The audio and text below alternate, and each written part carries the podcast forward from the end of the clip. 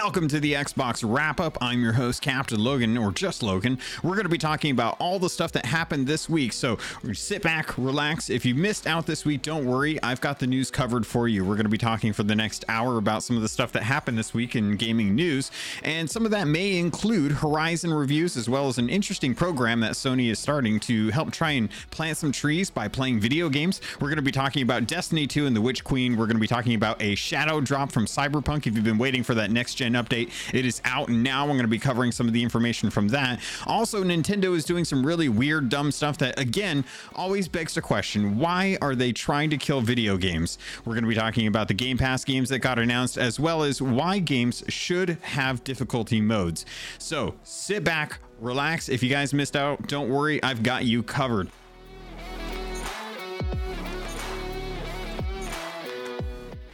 Also, just to let you know, I went out and got myself a Rockstar this week. So I've got a code. So the last three digits for this code, if you head over to halo.rockstarenergy.com, you'll be able to enter in the code. The last three digits are going to be seven. M is in mom, S is in snake. So seven, mom, snake. The rest of the code is going to be in the tweet. So hopefully you were paying attention to Twitter when I put out this episode. And for that, I want to thank you guys very much. So sit back, relax. Let's get into this week's news. Bye.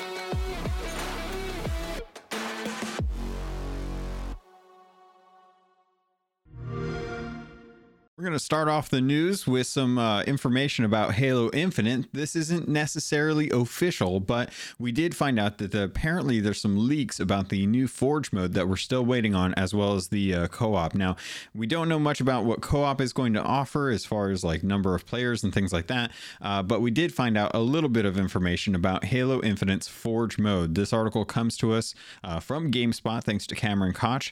Uh, they wrote up uh, information about Infinite Leaks, which is a leaks underscore infinite on Twitter. Apparently, they uh, found some information that kind of talks a little bit about um, some of the the opportunities or things that you can do within Halo Infinite's Forge mode.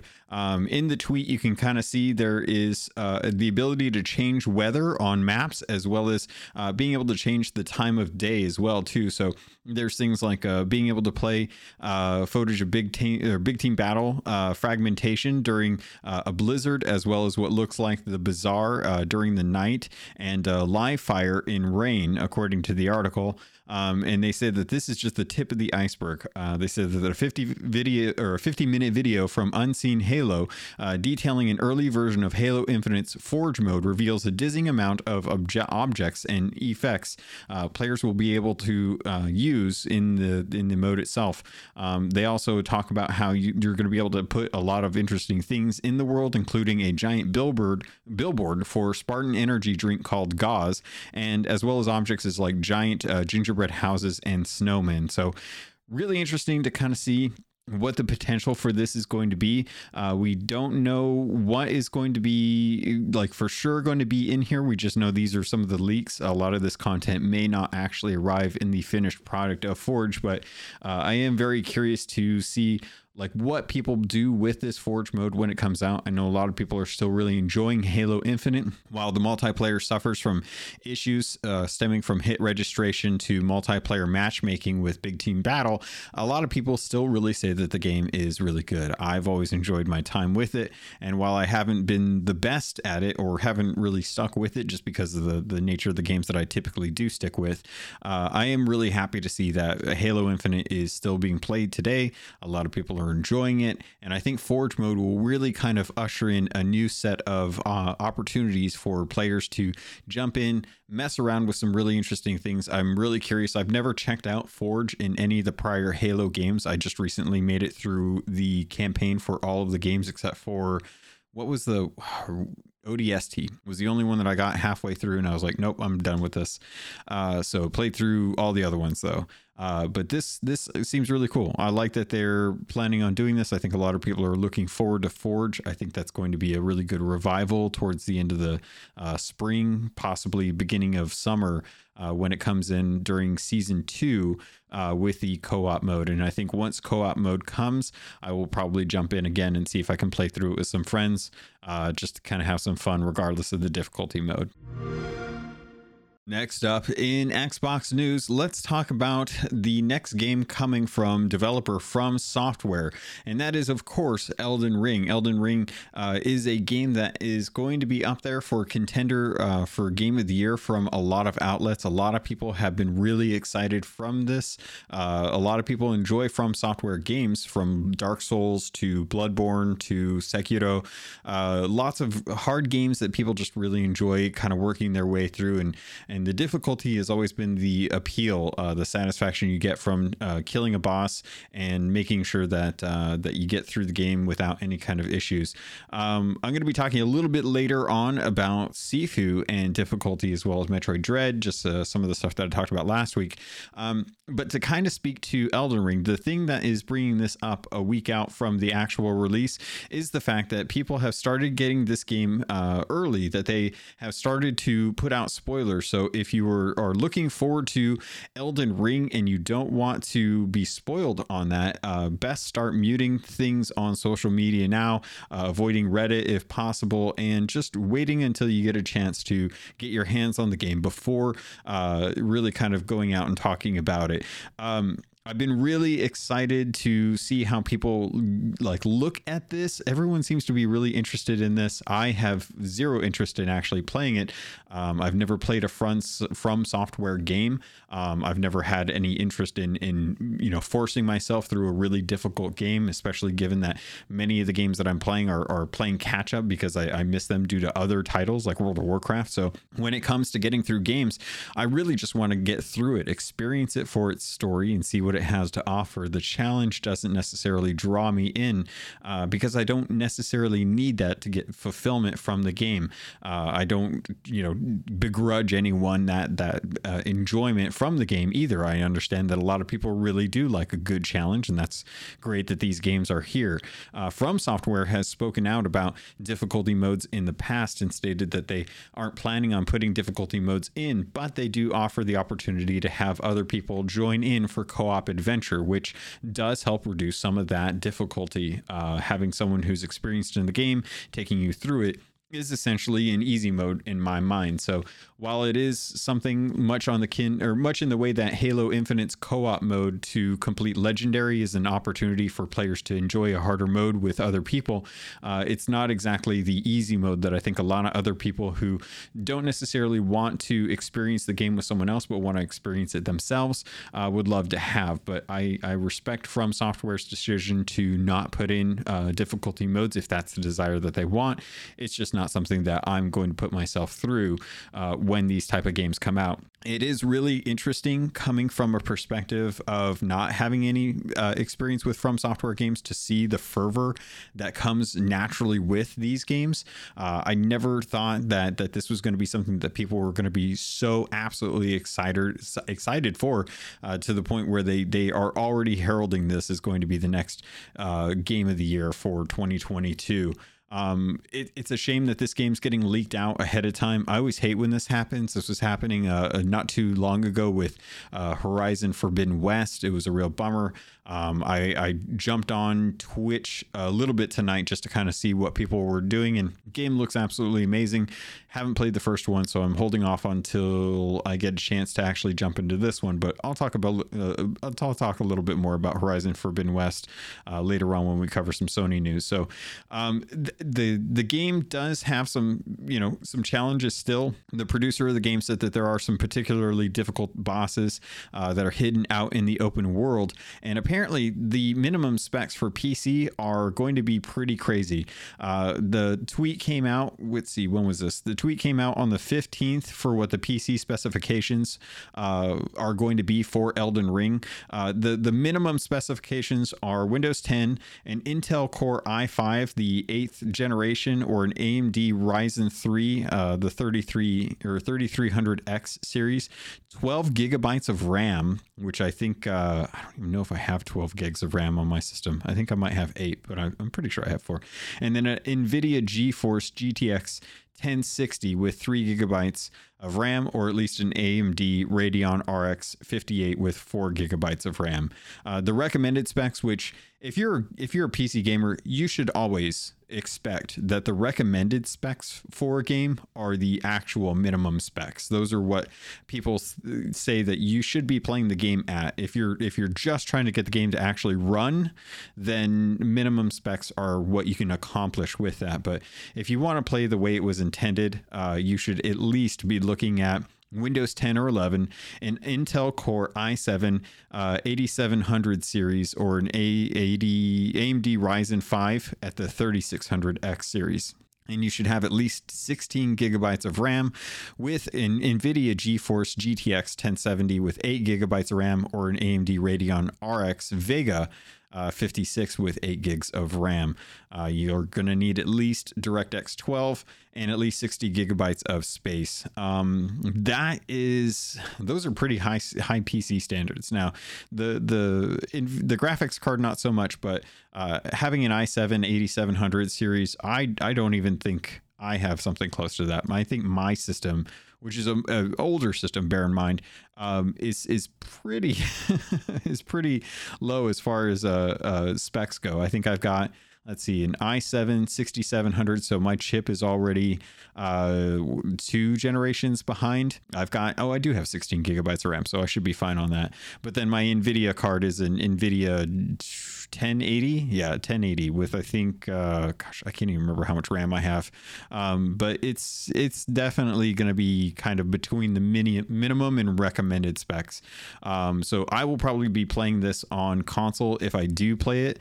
Uh, but again I, I don't know that I want to push myself. The thing that has me interested about this game, ironically enough, is the the fact that uh, George R. R. Martin worked on the story, and that's only because just in the last two years over the pandemic, my wife and I sat down and watched uh, Game of Thrones up until the last season, about halfway through when we just gave up on the writing. But I've I've always appreciated uh, his ability to tell a story in the Game of Thrones series, although I don't necessarily agree with all his all of his choices that he makes for characters. Um, he does write compelling characters, so I am kind of interested in what Elden Ring has to say. Uh, funny enough, the director Miyazaki says uh, that the game's story will seemingly prove as complex as other From Software games like Dark Souls and Bloodborne, uh, but is is going to be completely cryptic about what's going on. Um, he said that George R. R. Martin, who helped create the game's world world's history, uh, may be shocked to see what has become of his characters. Though he likened working with Martin to speaking with an old friend, which is kind of cool. You know, it's it's nice. Uh, I think George R. R. Martin has a, a, really good way of telling, making a world. You know, creating that fantasy, uh, even if a lot of it does seem like it is it is pulled from some of the the natural stuff that comes from like Lord of the Rings and such. Um, if you're excited about this, it's coming out next uh, next week on February 25th, which looks like that's going to be next Friday, um, and that's going to be available on all systems. But I'm keeping it in the Xbox because I think that's where most people uh, coming to this podcast will probably end up playing on it if that is something that you want to play. Speaking about other games that are coming out next week, let's talk about 22222. Uh, the day for Destiny 2. This is going to be the uh, new expansion, Witch Queen. I am actually really excited about this. Uh, if you guys don't know, I, I, I would be surprised. Uh, I've been playing Destiny 2 hardcore. Well, not hardcore. I've been playing it uh, pretty pretty steadily since 2020. Uh, when 2020 hit, July came around, and I finally had a friend of mine, uh, Kylia, talk about uh, how much she's been playing it and how much uh, everyone that she she knows has been playing it, and she she agreed to Sherpa me. So I went into Season of the Lost, uh, having her kind of be a backseat kind of Wikipedia for me. If I had a question about a system or a gun or what to do, she would be there to kind of help explain it, which is is huge when it comes to Destiny 2 because it is a very dense game and uh, they do not surface what you can and can't do or what you should be doing very easily which is why i think this is an interesting launch for destiny 2's the witch queen because i think this is going to be a way to level the playing field for everyone. Uh, if you're not certain, um, they are finishing off the story of the Lost, uh, which is kind of cool. There's a lot of information about the story that is really dense and has been uh, narrative threads that have been uh, kind of strung out throughout the history of Destiny 1 and 2, from what I understand. I still do not fully comprehend what the hell is going on. And I've been playing this game for two years solid now and have been sticking with it. And I really, I really could not explain a whole lot about what's going on. But I do know that the storytelling is really fun. I know that the characters are very interesting, and I love the worlds that they build uh, because I think Bungie does an amazing job of creating set pieces uh, for your character to run around and do stuff in. Um, I think Europa, which is their ice planet that came with uh, the Beyond Light expansion, is one of my favorites. It hit at the perfect time because it was right around the time that, um, what was it, Christmas was coming. It was right in November. So everyone was already in that, that mindset. So getting into Destiny 2 Witch Queen as we're getting into February, it'll be nice to jump into this really unique world. You're going to be fighting enemies that are just like uh, your champion with the with the hunter, the the titan, and the warlocks. Um, the gunplay is solid. The gunplay, I think, for Bungie has always been solid, but with the new expansion, not only are you jumping into the story uh, that is continued on, but everyone's gear is all going to be out leveled. Like it doesn't matter what gear you have right now, starting with Witch Queen, everything is going to be bumped up so much higher that everyone is going to have a big leap into a brand new set of gear. Uh, so if you don't have any weapons, if you don't have any gear, you're starting out fresh, then this is probably the best time to jump in because everyone is going to be getting uh, big, big upgrades for their their gear um, right off the bat, and you don't even have to sit there and worry about it. So that's a really cool way to kind of approach it. It's a great way to bring in uh, new players. There's a new light experience. There's a whole new area in the website that actually explains, you know, like what what you should be aware of jumping in as a fresh player, how to get caught up on the story. Um, a lot of the stuff that is coming with uh, the the Witch Queen expansion itself is actually uh, a whole new rework to one of the uh, magic trees, the Void. There's a different different elements that you have, whether it be like uh, lightning or uh, dark magic. Um, which they call void, and uh, uh, stasis, which is kind of their freezing one. I'm blanking out. Oh, flames. They're like fire. Uh, but they're re- doing whole reworks on this. Uh, they're adding weapon crafting for fans that are are familiar. You you know, Bungie has always made Destiny about the rolls on your gun, always about making you know finding the quote unquote god roll. And it's nice that they're introducing a mode that will allow you to kind of work towards building weapons that you actually want in the world. Uh, they're also adding this uh, new weapon called a glaive, which is just kind of a pointy stick, and you get to run around and point uh, your stick at people and fire at them with it, or it becomes a shield, or you can just smack them with the stick. So good on them for coming up with a way to make you know Donatello interesting in the world of Bungie. Uh, and overall, I'm I'm just excited for this. I've got a crew that I that I play with on a regular basis when I can. Uh, they do a lot of raiding, and I like to jump in with that, which is realistically the the goal of Destiny 2. If you're jumping in, you're either doing it for the PvP, which they're kind of good about, but really they excel at creating dungeons, creating strikes, uh, creating these raid environments, and, and giving you interesting mechanics to do with gunplay that you that I, I just don't see other games doing. You know, it's either Call of Duty or Fortnite or Apex, which are all just bare bones shooters. You've got Halo, which has a really good uh, campaign, but once the campaign's over, that's it. And you don't really do it with other people until they have co op mode available. So if you want to have that co op experience, if you want to do something that's PvE and you want to do something that will actually uh, kind of play into the design of, of having fun with people in an MMO style setting, or MMO light, if you want, Destiny 2 is a great way to do that. And I think Witch Queen is going to be not only their, not, not, not content wise, their biggest expansion, but definitely the most hyped expansion I think I've seen uh, next to Beyond Light. I think Beyond Light, because of its launch on Game Pass, uh, was a huge way to kind of open up the Xbox uh, ecosystem for people that were not familiar with Destiny but wanted to get in and try it without necessarily having to do that. Unfortunately, because of the purchase from Sony, we won't be seeing any more uh, expansions come to Game Pass, and they did take uh, Beyond Light out of Game Pass, so you don't have access to all of the stuff on Europa anymore, unfortunately. But with Witch Queen, it's available there. Um, their monetization system is is absolutely crazy. So I don't blame you uh, for for being trepidatious, but you can play the base game of Destiny 2 for free, from what I understand. Uh, I remember New Light Experience they they offered that in gosh, what was that? 2018? I think it was 2018 when the New Light Experience came out. Uh, they put it out on on PC through Steam, and with that they were like, hey, you know, come play the game for free. We're going to be moving away from the BattleNet launcher when they broke from Activision Blizzard. Uh, and because of that, they were going to make the game free to play uh, for most of the content. I think the expansions excluded.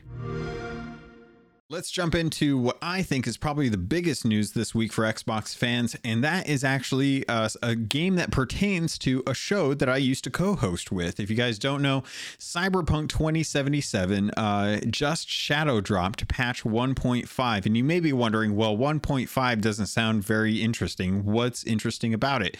Next gen versions are out. If you have a Series uh, S or X, or if you have a PlayStation 5 and you've been waiting for this next gen console update, uh, wait no longer. It is out and it is a beefy boy. It is a very large patch, and they are bringing numerous changes to the game that I think are bringing it up to par. Now, if you don't know, uh, I used to be a co-host for the Cyberpunk Lorecast. Uh, that it's it's a really good show that uh, Tom over at Robots Radio Network uh, does. If you don't know, he actually is the network that I'm on for my Keelhauled Sea of Thieves show, and this this was pretty awesome um they they decided to to finally come out with this it's not as big of a it's not as big of a patch as I was hoping it was going to be. I was hoping that we were going to get some full on story DLC that expanded some of the areas and gave you new quest lines and new love interests and new uh, gear or things like that. This was very much like a we're getting things up to the standard of what the game should have been when it launched back in 2020, uh, which is crazy to think that this game's been out over a year and we're just now getting to the state where people are like, oh, it's a good game. Well, to give you a bit of heads up uh, from my background on it, I have four playthroughs that I've worked on, uh, not all to full completion, but I have over 300 hours in the game. Uh, I will tell you straight up if you're jumping into the next gen update uh, as a fresh character, you're going to feel like the game is a really good game. Um, with the Xbox Series X and Series S and PS5 versions, you're going to be getting new. We- actually, for all of the versions, you're going to be getting new weapons. Uh, there's new uh, apartments that are now available that uh, are in different areas of the world, and they they kind of uh, reflect the the atmosphere, the the culture that is in those. Uh, so there's one that's over in the Watson area. There's one that's over in Japantown. There's the uh, Heywood area, which is more of like the um, kind of the barrio area. Uh, you know, you've also got the Corpo Plaza, which is kind of the uh, the the kind of um, how do I put this nicely? It's the Corpo people. It, they're they're kind of the the jerks of the group. But if you want to be a Corpo and you want to have a, a really fancy upscale loft, then go for it. You can do that. But uh, those are going to be something that is available with this update. You can purchase them. They vary in cost, obviously, with Corpo being the most expensive because, of course. Uh, and you can start customizing those as well too. Uh, as well, some of the things that you can do in the uh, in the actual apartments is now uh, things like uh, getting a, refre- re- refreshed buff that applies for an hour when you take a shower that allows you to regenerate health health during combat. Uh, health will regenerate on its own up to 60% of the maximum threshold. Um, you've also got rested, where you can get 20% on skill experience. Uh, you can brew brew a coffee, which uh, increases your stamina uh, by 25% and your stamina regen uh, by 30%, but that's only for an hour as well. And the idea with this is they want you to visit back to your apartment, um, which is an interesting play here because a, a lot of the changes that came with this update feel like what they are trying to do is improve the immersion with cyberpunk which has always been kind of a thing that i've talked about wanting with sea of thieves or not with sea of thieves with uh, cyberpunk. I've always wanted uh, sea of thieves has amazing immersion by the way so that's that's beside the point. But with cyberpunk i've always wanted to have this opportunity to live in the in the world. Uh, and, and i think one of the things that's kind of put me back on this is or put me back on this in the sense that I'm not as excited as I should be with this really does come back to the idea that I have already played through this game full to completion. So for me to really appreciate the changes that they're making, I have to boot up a fresh save, which is fine. I have a PS5 now, and that actually does kind of lend itself because the the the game plays that I did do on this were all on my series uh series x as well as my series or my 1x um because when i when this game was coming out I ended up buying uh, my first Xbox One ever was actually the Xbox One X, and it was the Cyberpunk uh, edition, which came with a copy of the game and two DLCs for free. Now, th- this game has DLC that has come out since launch, but they have yet to specify what counts as the two free DLCs. If those two free DLCs were story based, or if they were just the jacket and cars and weapons and junk that they throw in uh, now. So I'm still kind of wondering about that. But to get back to um, some of the stuff that's going on with this, uh, I probably should mention like what you can expect with the next gen versions and why that would probably be the best way to play. So the next gen versions are going to have ray tracing for local light shadows uh, in the ray tracing mode. The thing about the ray tracing mode though is that it is going to be 30 frames uh, per second, which honestly I can't really recommend. Uh, I would love to recommend 30 frames per second, but if you have a TV or a monitor that supports 60 or even higher, it's really hard to go back to that 30 frames afterwards. Um, but it does have 30 frames per second with uh, photorealistic shadows thanks to the ray tracing and a dynamic 4K scaling. So it's not going to be 4K all the time. Um, with the performance mode though you are going to get uh, 60 frames per second with a dynamic 4k scaling.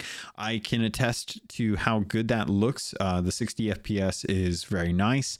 Uh, it was always a, a toss up between either having 60 at a lower resolution or 4k with a 30 rev- or 30 fps uh, before this next gen update when it was just playing on backwards compatibility mode. So having 4k 60 uh, as the performance mode now is actually really nice. And the ray tracing brings it up to par with most of the mid range PC systems that were available at launch. Looking at the Series S, uh, this is a little bit rougher because the Series X or the Series X has different modes. The Series S does not have any resolution or performance modes. It is just a straight 30 frames per second at 1440p with a dynamic resolution, which honestly is is really kind of rough like at least offer 1080 uh, with 60 frames per second. Because if you can get 60 frames per second on the 1x and the series s is is better than the 1x then I, I just i feel like that should be the case. The streaming thanks to the hard drive should make it easier for that to happen.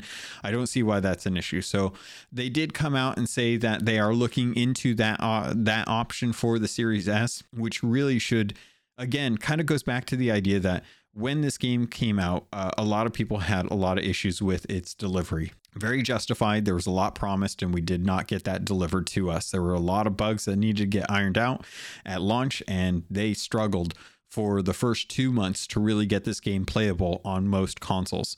Uh, so when they come out with a Series S version, and the Series S version is a 1440p with dynamic resolution at locked at 30 frames, that's still so unacceptable in my mind. Like you can go up to 1440 on the Series S, but you don't have to do 1440 on the Series S. Most people are buying it with the understanding that it is a lower powered version of uh, the the software that is targeting 1080 monitors for the most part. Uh, most people that are playing on 1440 are playing on on actual computer monitors, and even then, most of those people probably want something higher than 30 FPS because um, this is probably going to be something that they're using as a streaming machine. So the workload should be able to handle it. I don't know why that's not the case, but I'm glad that they're looking forward to it.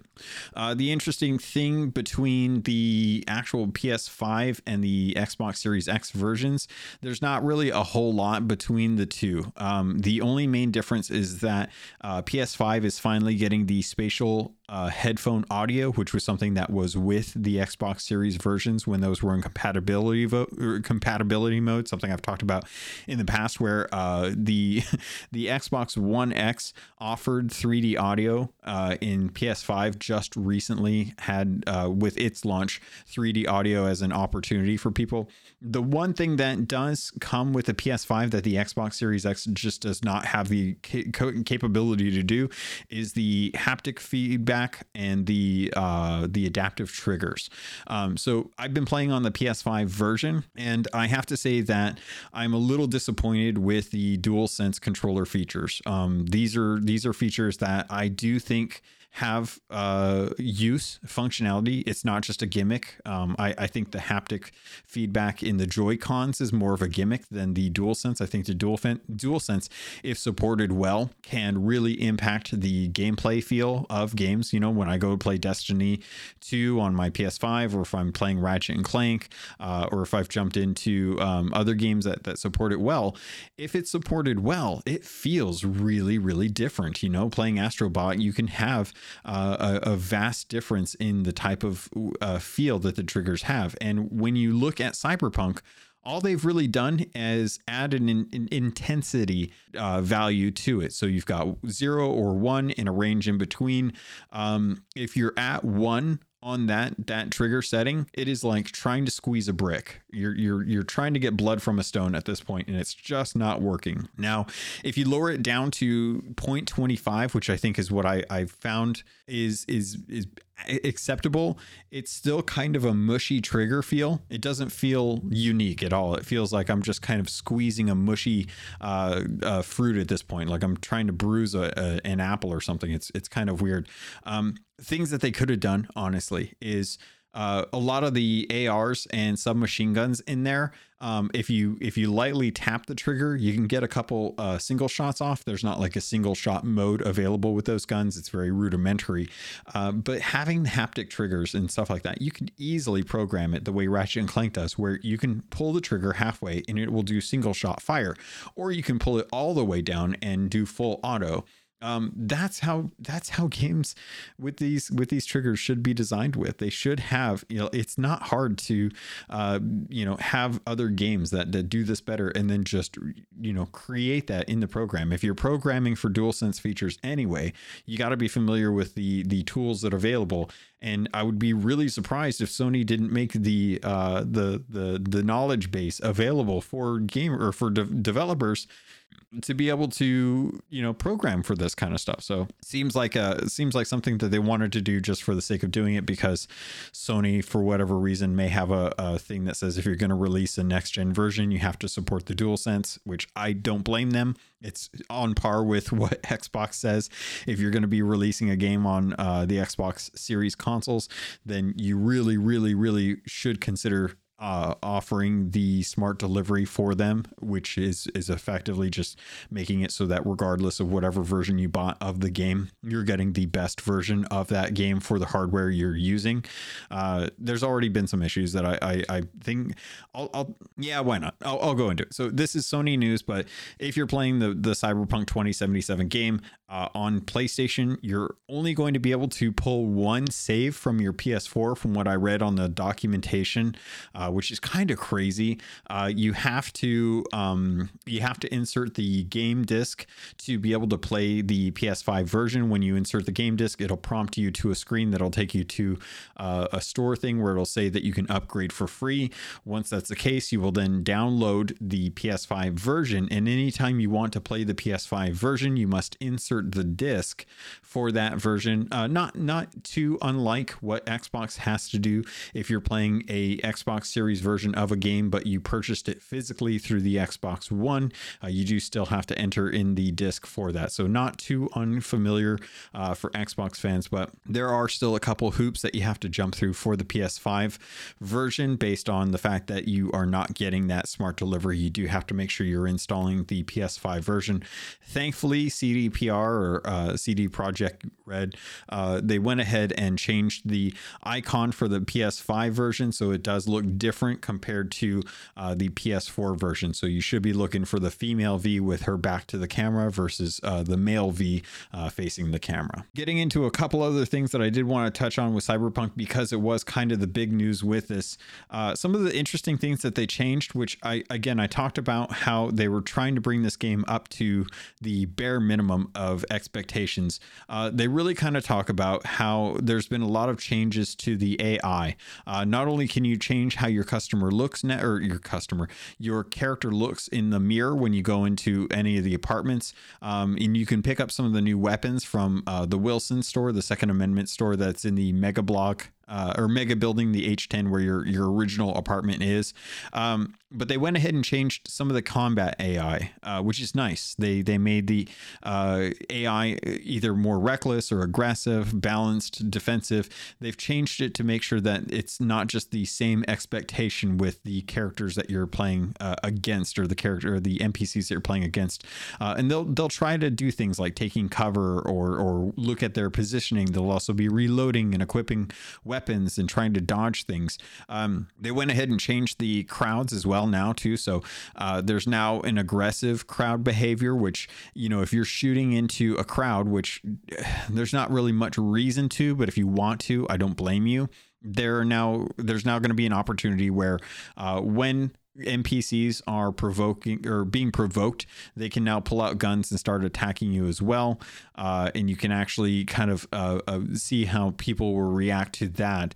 Um, there's some new driving changes that came to the game. They've they've been trying to deal with the driving for a while. Uh, they added a burnout mode, which is the hold gas and brake to engage and then steer to rotate.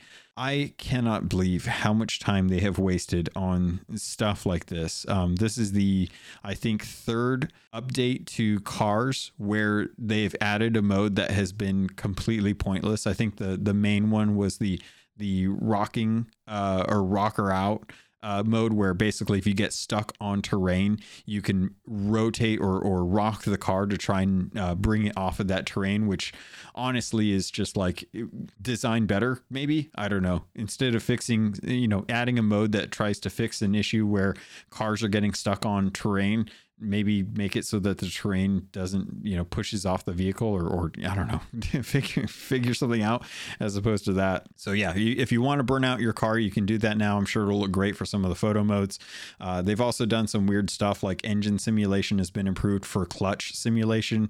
A whole bunch of interesting stuff.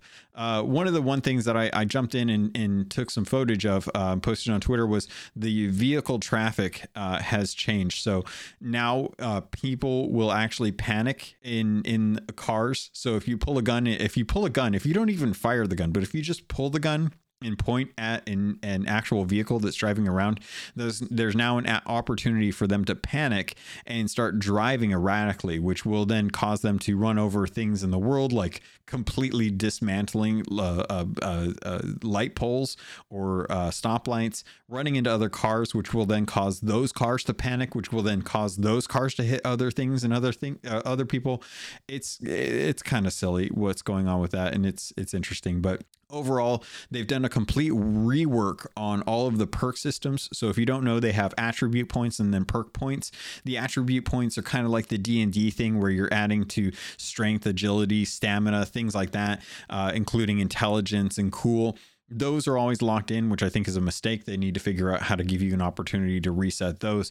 Uh, but the perks you can reset, and and the reason why they've reset them this time is because they've actually gone in and completely rebalanced and retweaked all of the perks uh, to try and make them actually more balanced, to try and make them all more relevant, and to give players a better chance at uh, playing through the game and actually enjoying it. Uh, they've also reworked the money as well too. So um, there's there's some good changes here, and I think again going back to the original statement that I made at the beginning of this section, if you are jumping into Cyberpunk 2077 on the next gen versions for the first time, this will be a very good experience for you because you will be experiencing the game in its best state, obviously, because it's the most recent patch, but because they have finally gotten to a point where the base interactions in the world are more akin to what they suggested it was going to be at launch. Now, for veteran players like myself, you may want to jump in as a fresh playthrough. It's going to be kind of tedious because you've always you you, you may be like me and, and have already gone through all of the the romance options and seen what those are.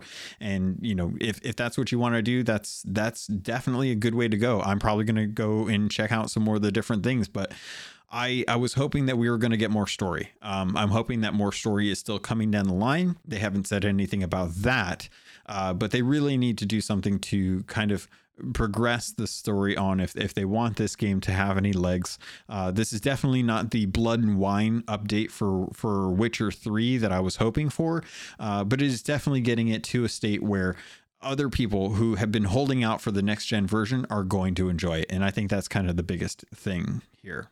Thank you. The last bit of news that I'm going to talk about with uh, Xbox, particularly, pertains to a game that I do a podcast for in whole. Uh, but because this week's episode for Sea of Thieves is actually going to be an interview with the devs, I wanted to kind of talk a little bit about the latest ad- uh, adventure that just kicked up, Shrouded Island. So if you are a fan of Sea of Thieves or you don't know anything about it, um, Sea of Thieves is probably one of my favorite games uh, that has come out. If you don't know, I've got a tattoo of their logo on my arm. It seems crazy, but it's a, it's an amazing logo, and I had to get it. Um, and they came out with a recent update that I think will kick off the next year of story for Sea of Thieves. Um, the Shrouded Islands is the first two week adventure uh, for these this this next season. It's about an hour's worth of gameplay if you get uninterrupted, and you get to run around and do some interesting stuff.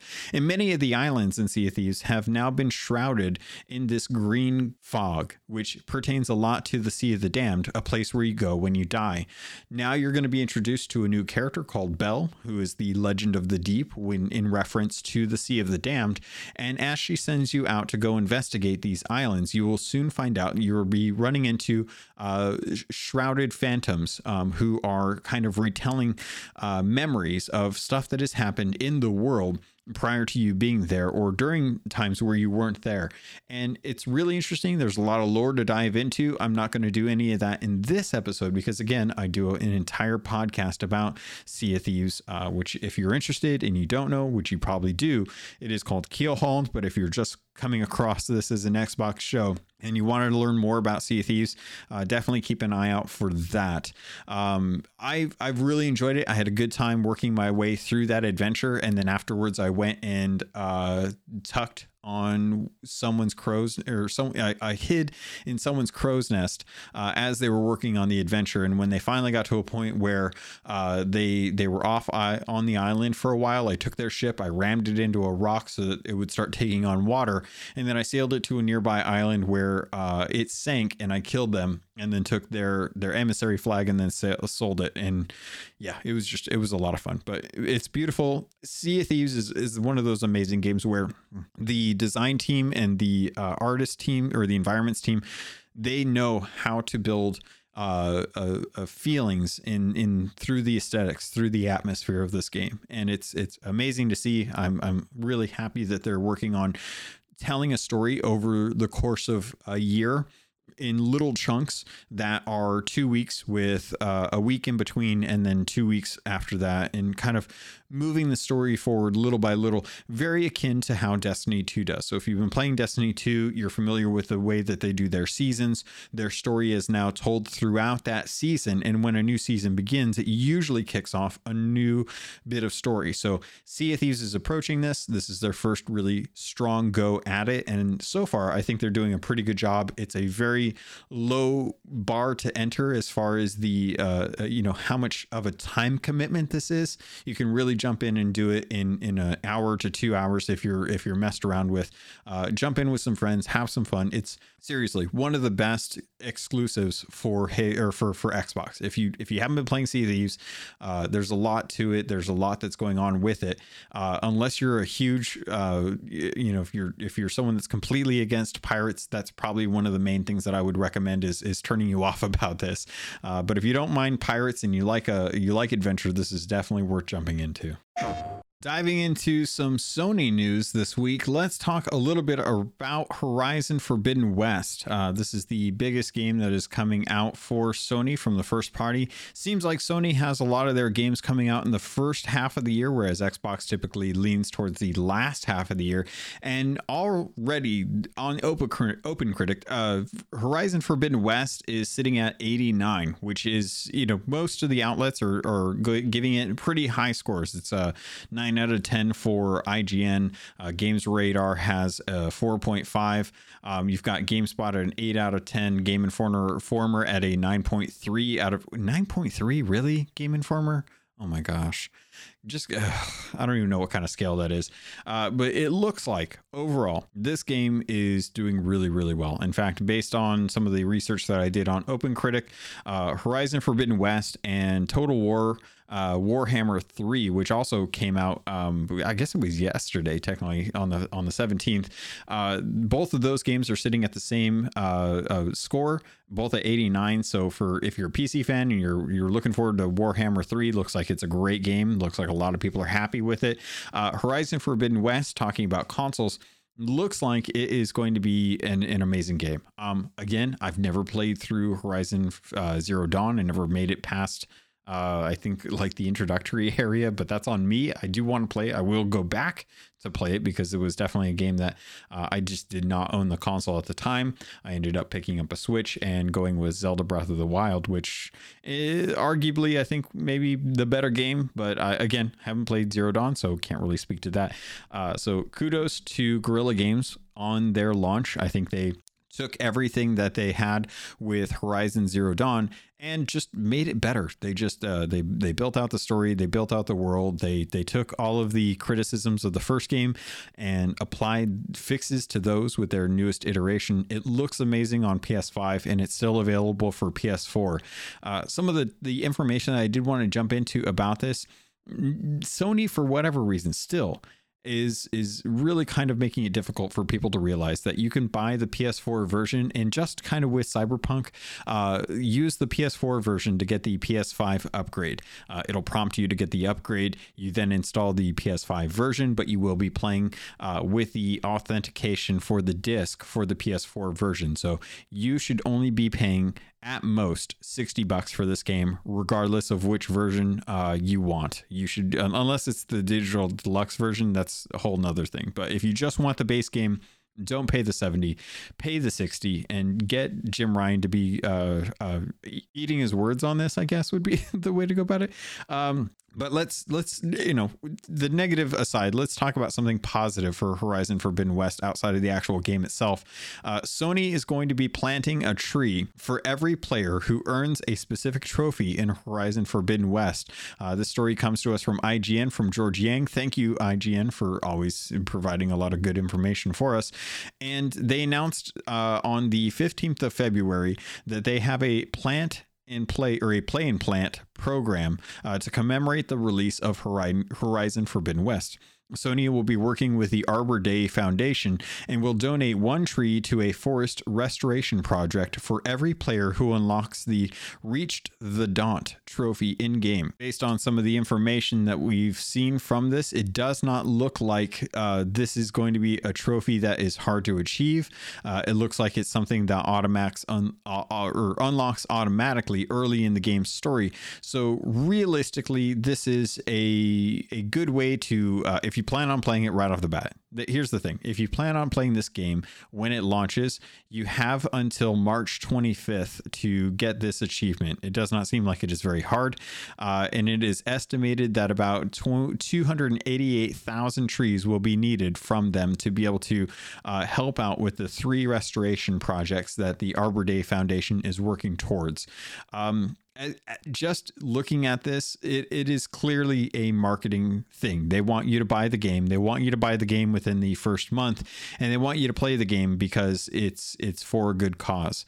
Uh, so while this is a marketing ploy to get you to buy the game at full price, uh, the fact that you're doing this is is still actually helping the world. So it's a win-win for those who are looking forward to playing this game who are caught up on the story from the first one and wanted to jump in. Uh, I, will be very interested to see what the game sales are like after the first uh, month to kind of see you know what things are like but we probably won't see that until the end of march. We may see the end of the the february results and given that this is launching uh, this week today it is uh it we'll probably see at least within the first couple million uh for sales of this. I know already uh it is doing very well on twitch. Actually i wonder if i could pull up twitch just to kind of see what they uh what the, the number of people streaming this game is right now. Uh let's see. 56.9 thousand viewers are watching forbidden west.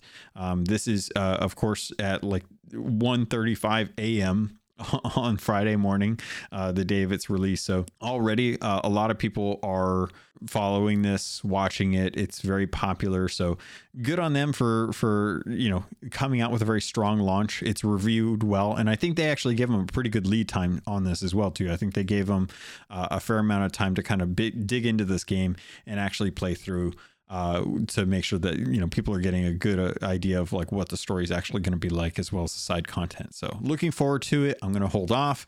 Um, so I, I, probably won't probably won't be contributing to the plant a tree uh, program that they're doing for this but uh, you know part of it's also the fact that they are kind of you know buying into that idea that like you you have to buy the game. You they want you to buy the game to be able to uh, to do this um, so I typically save money on these things. I think I bought Horizon Forbidden Dawn for like 15 bucks when it, when I did get it, and I think it was the complete edition at that. So I got like the uh, the expansion and whatnot. Really kind of saved myself a lot of money uh, in that aspect. Um, so yeah, it's kind of up to you guys. You know, if you want to plant a tree, now's a good opportunity, and you get to play a great game.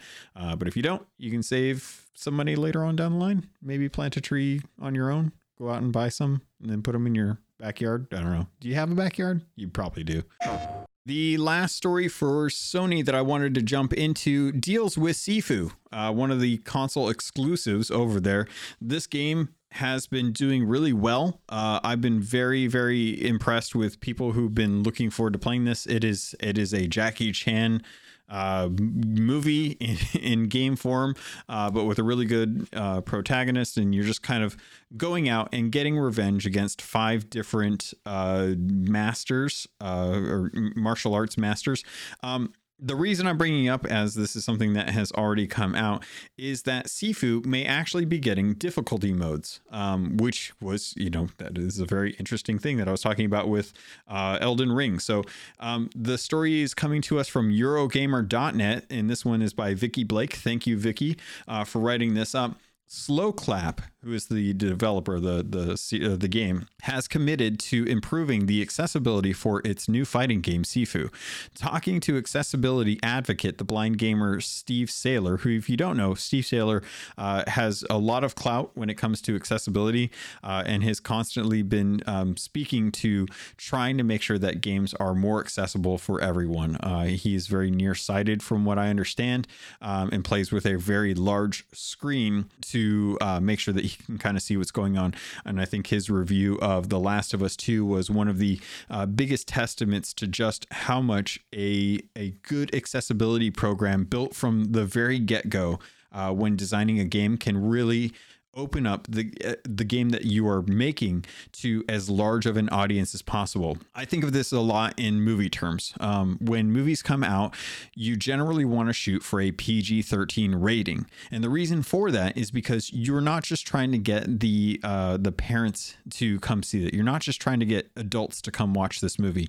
You're trying to get a parent or you know adults who have kids who don't want to have to pay for a babysitter to go out to see a movie on top of the cost uh, going to see the film itself. So you make a PG 13 film which will be safe for kids above 13. And that way, the whole family can go and actually see it. it. It opens it up to a broader audience and offers an experience for the whole family as opposed to just the adults. Uh, while R rated movies are still something that I, I think is very needed in the games in, or in the movie industry, uh, those don't necessarily have to be something that um, are are the most prolific because I think you are cutting out an audience, and I definitely know I would have hated if there were movies I couldn't go to see or I couldn't go see between, uh, you know, PG and R rated films. So PG thirteen really just kind of is the the main one that you want to shoot for, kind of like T for teen in in games. So when I think about accessibility, uh, and I think about you know trying to get games as as accessible as possible so that everyone can play them, because as Xbox likes to say, when everybody plays, we all win, and that's true. You you don't go out and you don't build a game and just build it so that only a small section of people can play this game and even a smaller section of that of that population will actually beat it.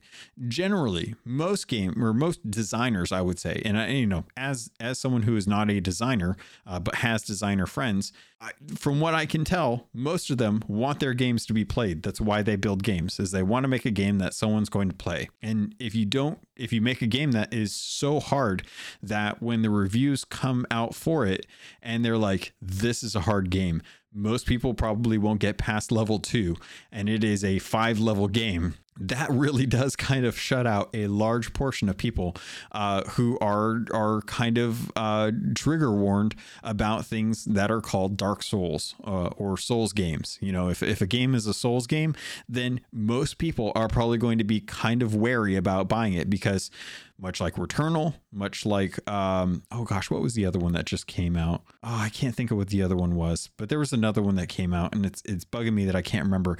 Uh, that are just really really hard games, and they're unapologetically hard. Uh, Returnal, very much so, very very uh, long time commitments asked of it at the beginning of the game, and they eventually added in ways for you to create save states so that you could return to the game because you weren't going to have the hour to two hours to be able to do a full run of that roguelike game.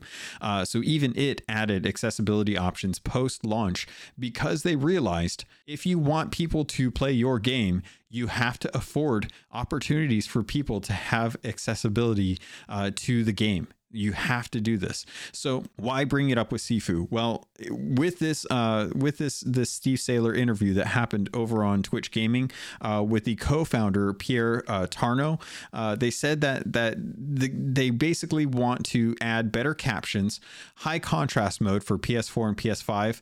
Uh, it was on PS or, or was on play or, or, PC, but not on on PS4 or PS5 at launch due to a bug, and difficulty modes um, that are going to be very similar to how Metroid Dread, another game that came out and was unapologetically hard. There was a boss in Metroid Dread I could not get past. I stopped playing that game because I got sick of being frustrated with it. I couldn't figure out how to beat it. I couldn't dedicate so much time to where I was just beating my head against the wall. In in in all earnest, if you're not going to make a game that I can beat uh on on you know after dying 5 or 6 times, then I'm probably not going to care long enough to continue on with it because there's so many other games out there that I can put on an easier mode and enjoy the story. Something I'll get into in a little bit with what I missed because of World of Warcraft. Uh, but I have really been uh, kind of stopped by hard games nowadays. I don't care if the game is hard. If the game is hard, then I'm probably not going to jump into it because if you stop me from enjoying your game because you decided that the game was uh, going to have to have a difficulty spike, then that's fine. I enjoyed as much of that game as I was going to get out of it up to the threshold where I could not beat the thing that you asked me to beat. And I'm okay with that because it's to me it's not a it's not a pissing contest. I don't care if I'm good enough to prove that I'm worthy of playing your game. If I'm not, then I'm not, and I'm not going to waste my time with it. Um, so I'm glad to see that they're doing this. Uh, if you're not familiar, I, I remember talking about this uh, in prior episodes with the Metroid Dread. I'll just rehash it real quick. The easy mode is basically giving you more life when you can regain life. So I don't know if uh, the easier mode will reduce the number of uh, the the multiplayer or the no, what is it? The multiplier for your deaths. So in Sifu, when you die if you die one time at 20, you get 21. If you die again, your multiplier goes up to two. So when you die at 21, you then uh, die or you then age up two levels and then it goes on a, a, a, a multiplier for that. So two deaths becomes uh, three. So then you you you uh, your no your your age goes up by three times of what it is currently. It's a weird system, but it does it does actually make sense. And you die at seventy, so it's it's a I like this system. I think it's unique, uh, but I don't necessarily know until we know more about how it's actually going to be implied. But they've also got the uh, the harder difficulty with their suggesting, which will be for the real challenge uh, for people and with Metroid Dread, it is basically one hit, one kill. That is something that is easily added to uh, Sifu, I think, in this case. If you get hit, you know, you do have a, a dodge and parry mechanic, uh, very much like a Souls game. And if you achieve that, then you won't get hit. Uh, you can also block, but I imagine a harder mode would probably remove the ability to block or at least take a lot more stagger damage uh, if you do get hit while you are blocking. So it is, is less uh, incentivized for you to block and, and probably more towards actually dodge and dodge and parry. But uh, getting into the other that stuff is is something I can't really speak to because I, I have not played it and I probably won't play it um, in general. if I'm being, I was thinking about it and I was like, nope, I probably won't play this. Uh, it looks cool. I don't think I have the time or the patience to really jump into it. Uh, I know what I like and what I don't like, and I don't think this is something that I will like.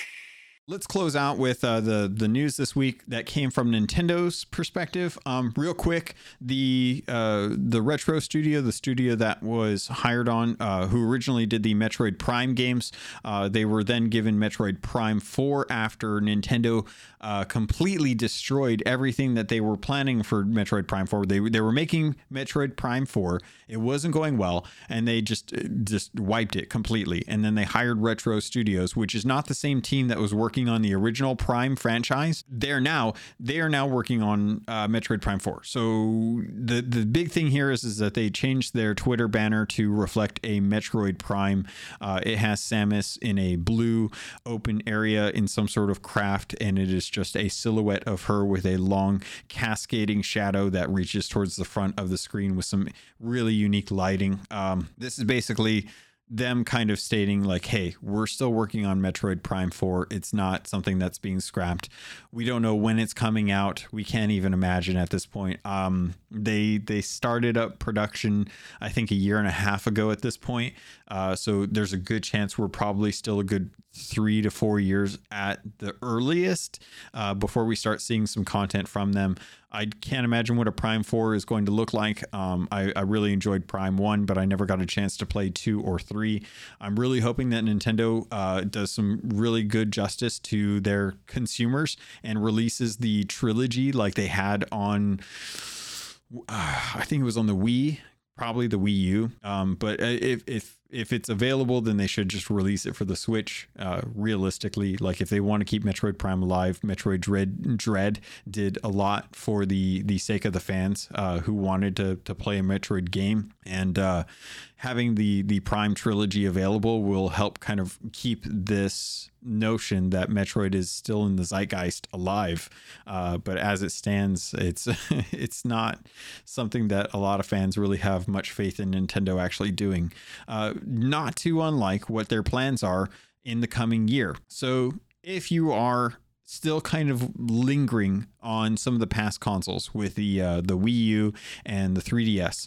I can't say that I blame you because the library that those two consoles offer is absolutely insane.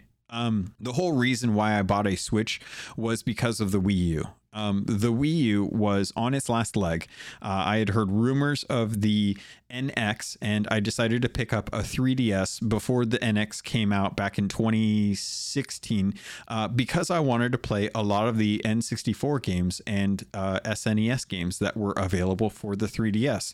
I had been uh, without a Nintendo console for a very long time. I love Zelda uh, way more than than than I ever thought I ever would. Like Zelda has just been in my life for a very very long time, and as a result, I wanted to be able to have access to those games. So, knowing that the Wii U was going to be on its way out and that the Switch was going to be on its way in, I anticipated the Wii U to, uh, or the Switch to offer the same system that the Wii and the Wii U had with their virtual console. They started up the virtual console which is a way to emulate games. And they sold all of their backwards or all of their past games on these consoles. And they, a lot of people really enjoyed them. The emulation wasn't always the best, but it was still the best way to play these games if you didn't have that old hardware, which I don't because for whatever reason, when I moved up to Alaska, all of my uh, Nintendo 64 and GameCube games all just disappeared. The consoles disappeared. I don't know if they were stolen. I don't know if my parents sold them.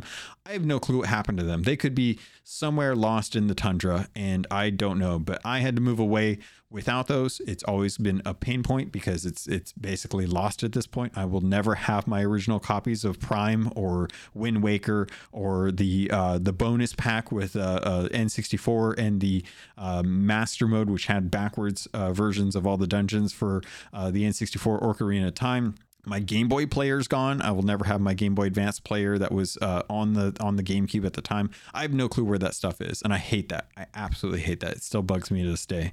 Uh, but getting past that, the reason we're bringing this up is because Nintendo is deciding to close the 3DS and Wii U eShops, and they have no plans to offer classic content in other ways. This story comes to us from Nintendo Life, uh, from Liam uh, Doolan. Doolan? Liam? I'm sorry about that. Uh, but Liam wrote up this article and says that Nintendo has announced the discontinuation of the 3D eShop and the Wii U eShop as of late March 2023. While you'll still be able to re download games and DLC, receive software updates, and play online beyond this date, the ability to purchase games will no longer be possible and new content will no longer be released on these digital storefronts. Credit cards can no longer be used to add funds as of 23rd of May. That's the May 23rd of 2022. So right now, this is the end of February. So if you're looking to do anything with these eShops, uh, you want to make sure that you add the funds prior to the end of May in 2022. And niche uh, Nintendo eShop card funds can no longer be added to the eShop, which is just the virtual currency on the, the gift cards, uh, as of August 29th, 2022. So a little bit longer. So if you buy the eShop cards, uh, those can be added up until August 29th, 2022. However, download codes can still be redeemed until late March 2023. So this really kills me. Um, I still have my 3DS. I never picked up a Wii U, obviously, because I picked up the Switch. Uh, but I kind of wish that the Wii U was something that was easily accessible um, because the virtual console while not the best emulation uh, i think still really offers the the best legal means for most people to pick up Wii and and and GameCube games at this point. Like, and and we're talking consoles from 2001 to 2007, I think 2007 when the Wii U came out. I can't remember. I was not into motion controls at that point. I was deep into World of Warcraft, and that's that's just how it goes. Uh, so just genuinely really weird because as not only did they announce that this was something that was going to be uh, happening, but they went out and, and told you it was like, hey, do you want to go check out your 3DS and Wii U memories? And you can go to the, you can go to their website and look up how long you played on their on their stuff. And it's just it's like, really, you're gonna rub in my face all the time that I spent on my 3DS.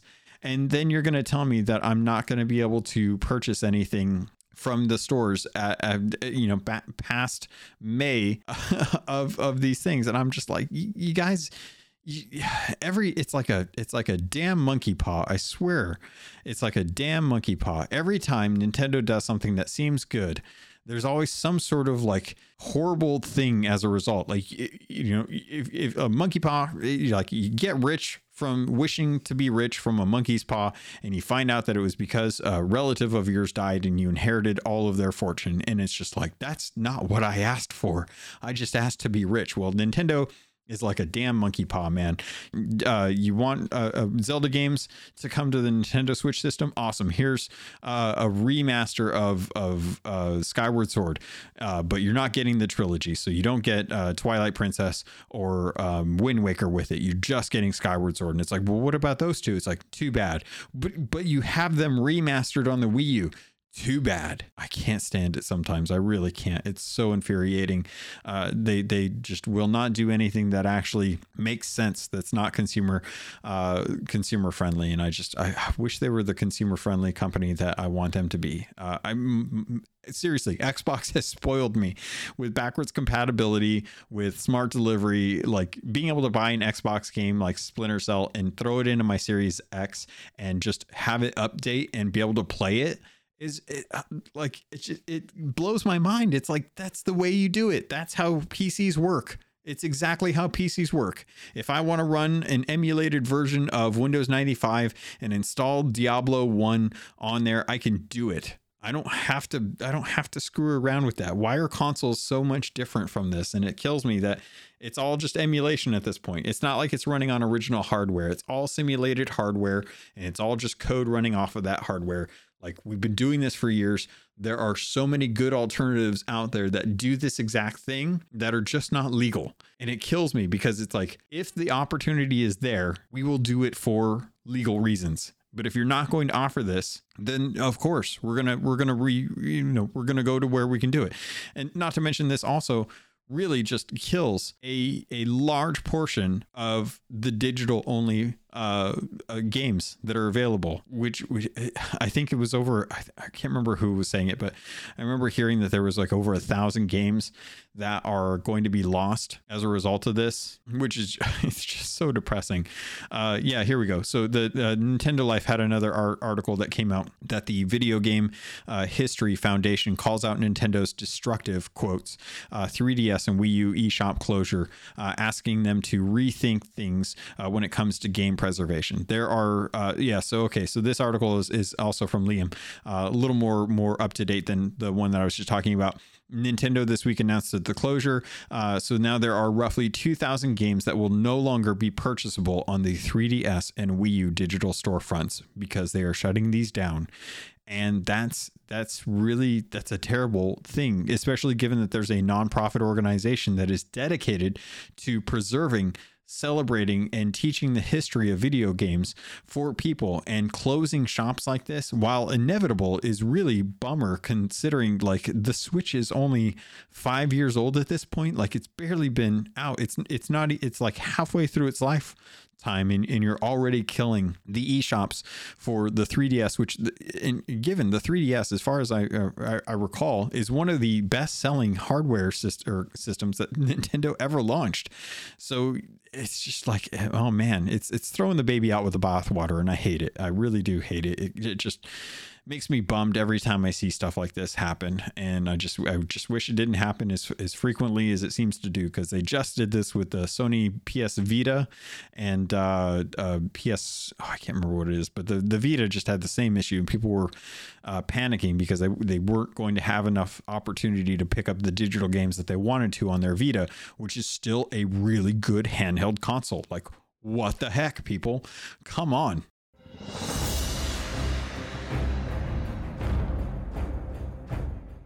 All right, so in what I missed because of World of Warcraft, I wanted to talk about uh, Uncharted 2.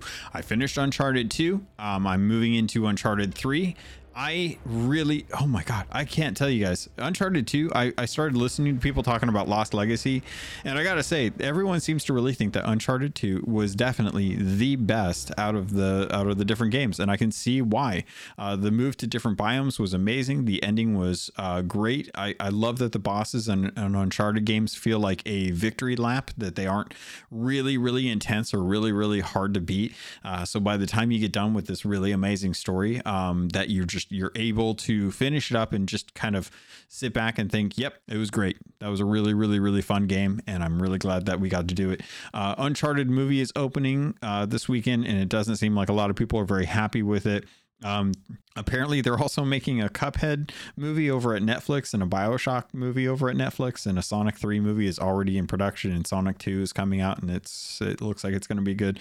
Uh, but Uncharted 2 is really, really good. Um, I gotta say, I really I, I think they killed it with uh, the action adventure. I can see why um, a lot of games have started to implement kind of this cinematic feel. I think this is really kind of the the the really kicking off what Sony fans have come to love, which is ironic given that it really has not been that that long of a period of time. Like this was uh, what I understand is the PS3 era of gaming. So Sony fans have really not had this type of gaming uh, for a very long time. I think that that uh, other platformers and stuff were doing things kind of like this with the story, but um, this style of action adventure, which now if we're looking forward to Horizon Forbidden West, is very apparent. Like the the roots of how these games are built are coming from games like Uncharted, games like Tomb Raider. So being able to finish up Uncharted 2 has been a real boon to my uh, gaming experience, much like in the way that I play through all of the Halo games. I got through all of those and I really loved those. Um, one of these days, I may actually sit down and talk about them, but I don't know what I can really say that hasn't already been said. I think they're great. I think my ranking of the Halo games is way different than what most people's ranking is, but I think that a lot of other people's rankings of Halo games is tinged with the acceptance that it also had the multiplayer at the time, whereas I didn't play through the multiplayer for all of these games. I, I just played through the actual story.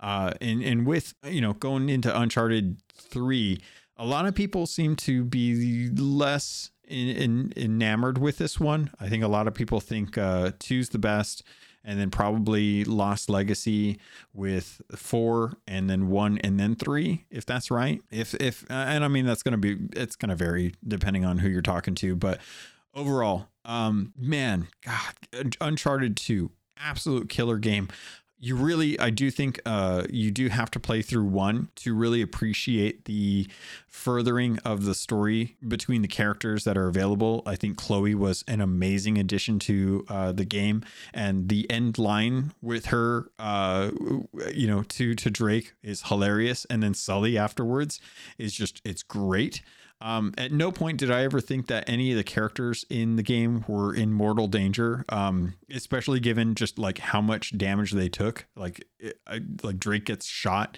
and then like a few days later he's walking around, and then you know, and a few hours after that he's jumping around, and it just doesn't seem like it really matters. But it really took me places with the story. I can see why they wanted to make a movie out of this because it is, it is literally an Indiana Jones esque movie, like Temple of the Doom, straight up really amazing. Um, so I'm looking forward to jumping into Uncharted uh, 3. I want to go see the Uncharted movie. Um, I've already been spoiled because of some of the trailers from that, and there's some really cool action scenes in there that I'm just like, oh god, I, I would have liked to have actually seen that in the theater without being spoiled on that. So that's on me. I shouldn't have been looking at stuff for it. Um, so I'll just have to accept that that's a thing that's going to be in there. Uh, but overall, like if you guys haven't played the Uncharted series, like man, try and get get the opportunity to do that because it's it's totally worth it. Really makes me wish that um, Sony had a, a, a, kind of a FPS boost or a, a 4K scaling kind of thing. The way like if uh, I'll be honest, I really wish the Xbox had Uncharted as well, uh, so that the backwards compatibility team that's working on the games for Xbox consoles uh, were taking a stab at this because, or, or at least with just um, Guerrilla Games going in and giving it some next gen patches, I think would be amazing. I know it's all time and money and stuff, but uh, man, to be able to play those games with some upscaling would be absolutely fantastic. Uh, but the games still hold up. I gotta say, I was I was still playing through them, still enjoying them. Uh, there's a couple of mobs in there that I think are kind of cheap, uh, like the uh, shotgun guys. I think those guys are just cheap as hell. Uh, but you know, not a problem when you get a crossbow that just is like a one-hit kill.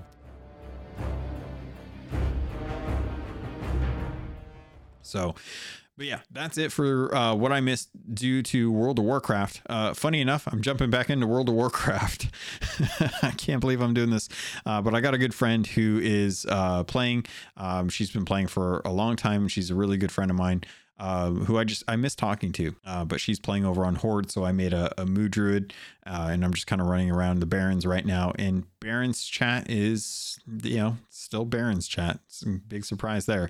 Uh, but kind of fun to get back into classic TBC, which is where I'm playing. I'm not playing the uh, retail version. I think retail is really, I think it needs a reboot. Um, everything that I've heard from friends uh, at the studio and from people who've been keeping up on it have really stated that things have changed a lot over at the studio, um, which is why I'm feeling a little more comfortable playing their games. I've been jumping into uh, Heroes of the Storm again just because I I feel like things are are moving or progressing in a positive way, even though uh, you know, horrible human beings like Bobby Kotick are coming out with more news that they have secret companies that are continuing to pump money into politics, which again, I just, I hate, I hate that man so much for no reason other than he just seems like the worst type of human ever. And if there was ever an opportunity to uh, call him an asshole to his face, I probably would. Um, so, but that's it. I think we're gonna, I think I'm gonna leave it on that note. Uh, that's it, pretty much for the podcast. I think too. Um, I, I, covered the things I wanted to. It's still a little bit longer than I want. I, I really want to try and get this show in in under an hour. Uh, but working on that aside, it just kind of comes down to the stories that I pick at this point. So. If you guys are liking this, feel free to let me know. Uh, this is the last week. Is, is this the last week for the uh, no, no, no, no. We got one more week. There's one more week of the Halo giveaway going on. Again, I'm leaving this at the end of the episode on purpose. I want to talk about this. It is a giveaway code for North America for Halo Infinite. If you don't want to have to have this on Game Pass forever and you just want a free copy of the game, the only way you can do that with me is write a review for this show snapshot that review and then send me that picture or send me a way to see that picture on uh, uh, at Twitter at the Xbox Wrap Up or at, on Gmail at the Xbox Wrap Up at gmail.com. Again, as I always forget to check my email, I did not receive any emails this week. I'm not expecting any, but if you want a chance to get that code, you're going to have really good odds. Really, really good odds. So take 10 minutes, send a send a review you know, give me a five star review over on iTunes. Uh, send me a, a, a, rating over from Spotify, and uh, let me know what you guys think of this uh, podcast. Um, otherwise, just say hi. You know, come chat with me. I'm I'm doing this because I wanted to have an outlet, not because I'm trying to build a platform. If it turns into a platform, cool. If not, no worries. At least I get to talk about games, which is what I wanted to do in the first place. So that's going to do it for this episode of the Xbox Wrap Up. Again, hope you guys enjoy the news. Don't worry about uh, listening for all that stuff that goes on throughout the week because I got you covered here on Fridays.